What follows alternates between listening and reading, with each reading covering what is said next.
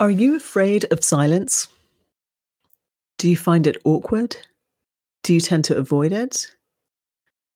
Or do you embrace silence and prioritize it, value it, and enjoy it? My name is Rashmira Balasubramaniam, and I am the host of The Contemplative Edge. Welcome. Listen and let yourself be drawn into deeper inquiry and wonder. You may come away with a simple state change, a deeper connection to your own wisdom and knowing, some new perspectives and ideas perhaps, or at the very least, some insights about what you think about the topic in question. If you enjoy this podcast, please go ahead and subscribe wherever you listen to podcasts or at www.contemplative-edge.com/listen. And share the podcast with people you know would enjoy and benefit from it.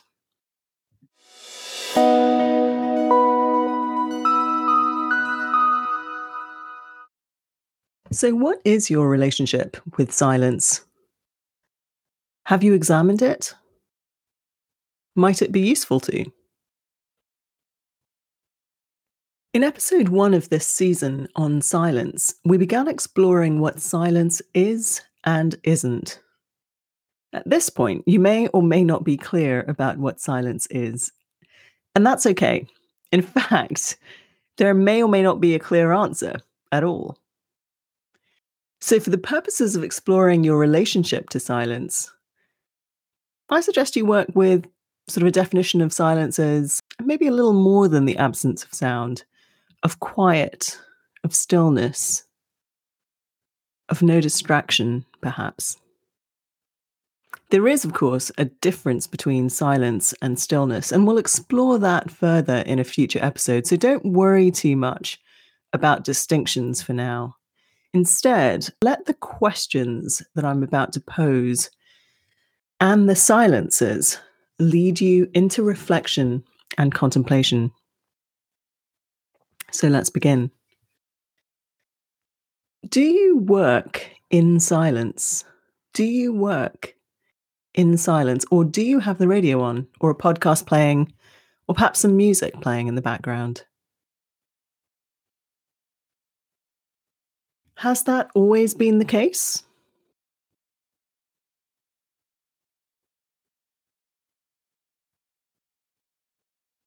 And when you read or study, is it in silence?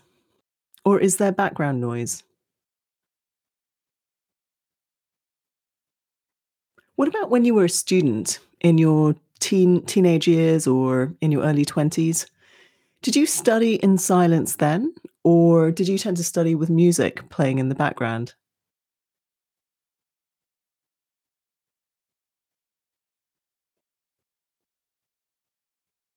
When I was a student, I pretty much always had music on in the background.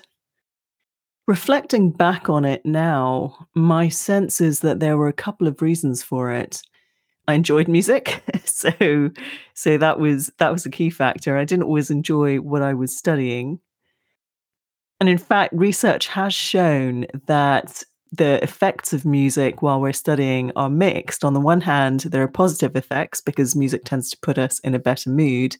On the other hand, music, especially music with words, can actually make our working memory worse. So we might remember less.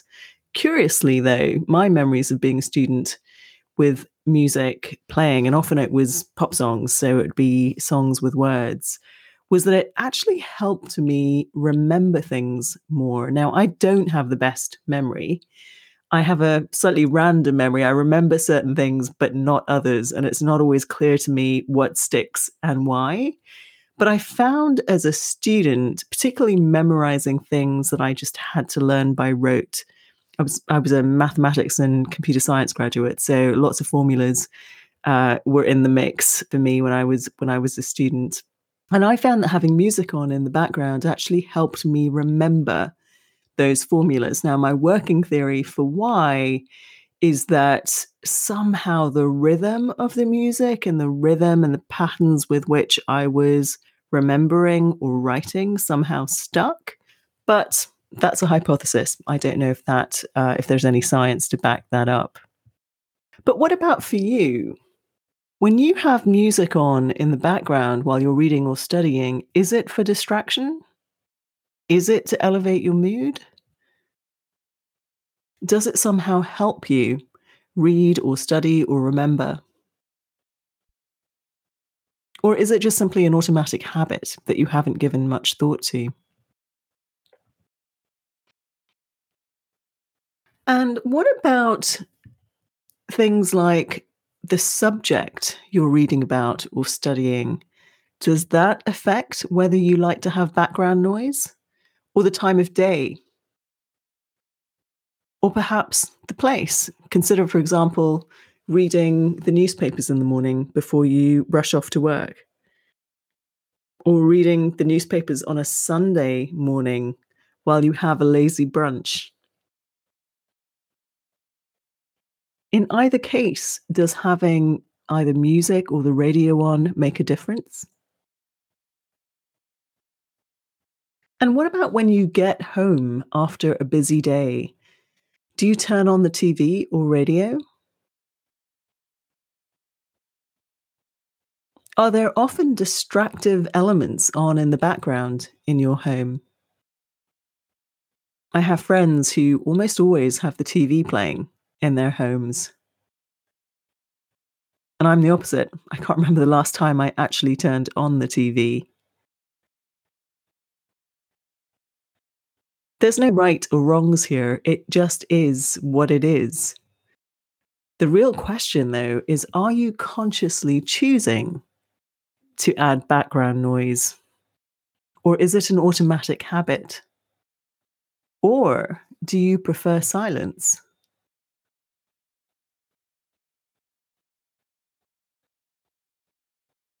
When did you last just sit quietly, listening?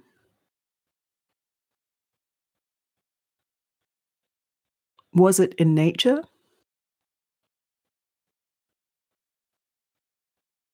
Sometimes it's easier to be in silence in nature.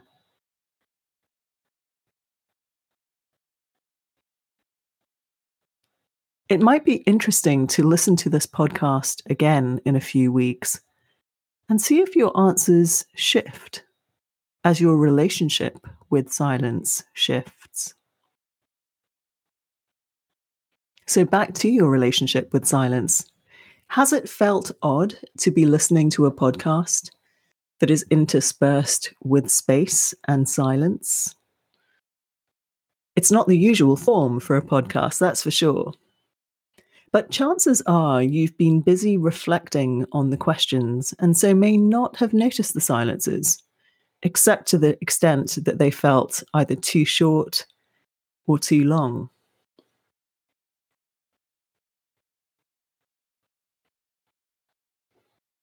So far, I've been focusing on our relationship to silence when we are alone. As in many ways, spending time in silence is one of the most important things we can do.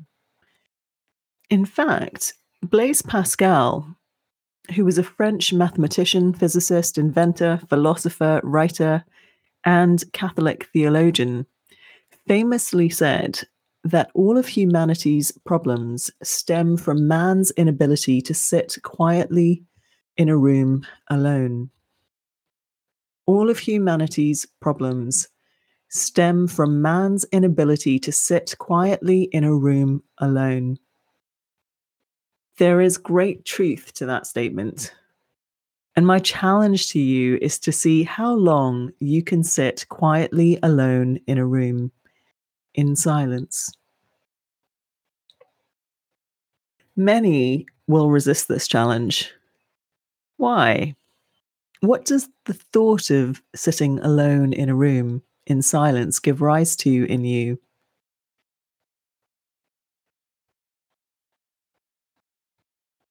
For some, it may be fear or anxiety or impatience or restlessness.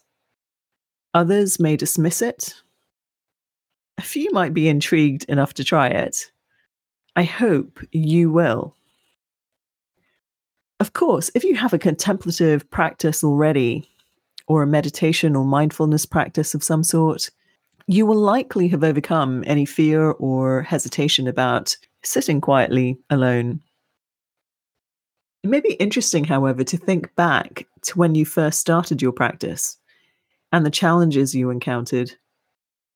Do any of them still crop up now from time to time? For me, one of the challenges is not so much being in silence, but resisting the urge to get up and do something, to do that thing that is presenting itself as needing to be done right away, or writing down an idea that's just popped into my head because I've suddenly got a bit of silence and space and time to allow it to come forward. Sound familiar? If you find those things cropping up as you sit alone in silence, challenge yourself to sit silently for a little longer and see what happens. Let's try it now for a few moments.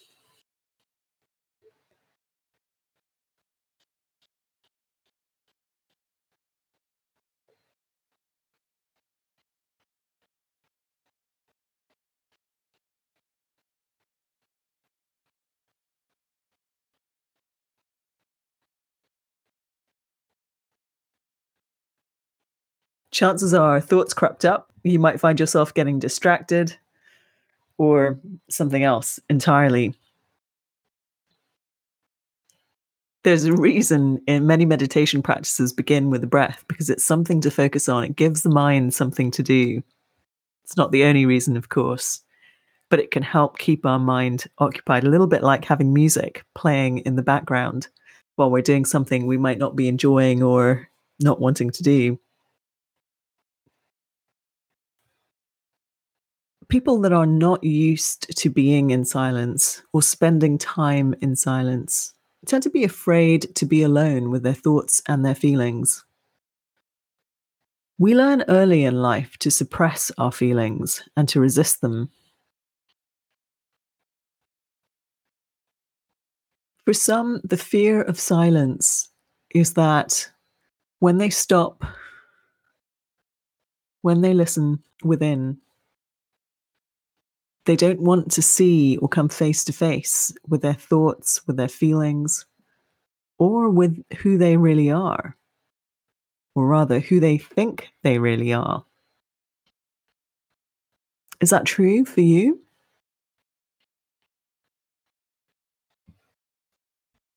Remember, the most important silence may be an interior condition rather than an exterior one.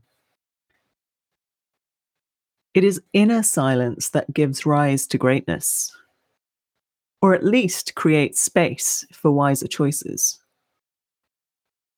Who do you know that embraces and uses silence powerfully? The people in my life tend to fall into one of two camps when it comes to silence. There are those, the smaller group, who embrace and value silence, and those who rarely have moments of silence in their lives. Of course, life stage comes into play. Many of my friends have children, and both parents are working, so life is full and busy, and there is not a lot of time or space for silence. But even amongst that group, there are a few who prioritize just a moment or two of silence at the beginning or end of their day. They recognize the value of it for themselves, for their families, for their relationships, and for their work. Which camp do you fall into?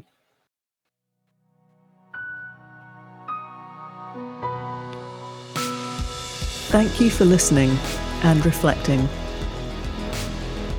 If you enjoyed this podcast, please leave a review over at lovethepodcast.com/contemplative-edge. And be sure to share this podcast with people you know that might enjoy it. And of course, let me know what this podcast prompted for you by finding me on Twitter at Rashmir, Rashmir. And last but not least, remember to slow down, go within, reflect and contemplate so that you can create change from the inside out.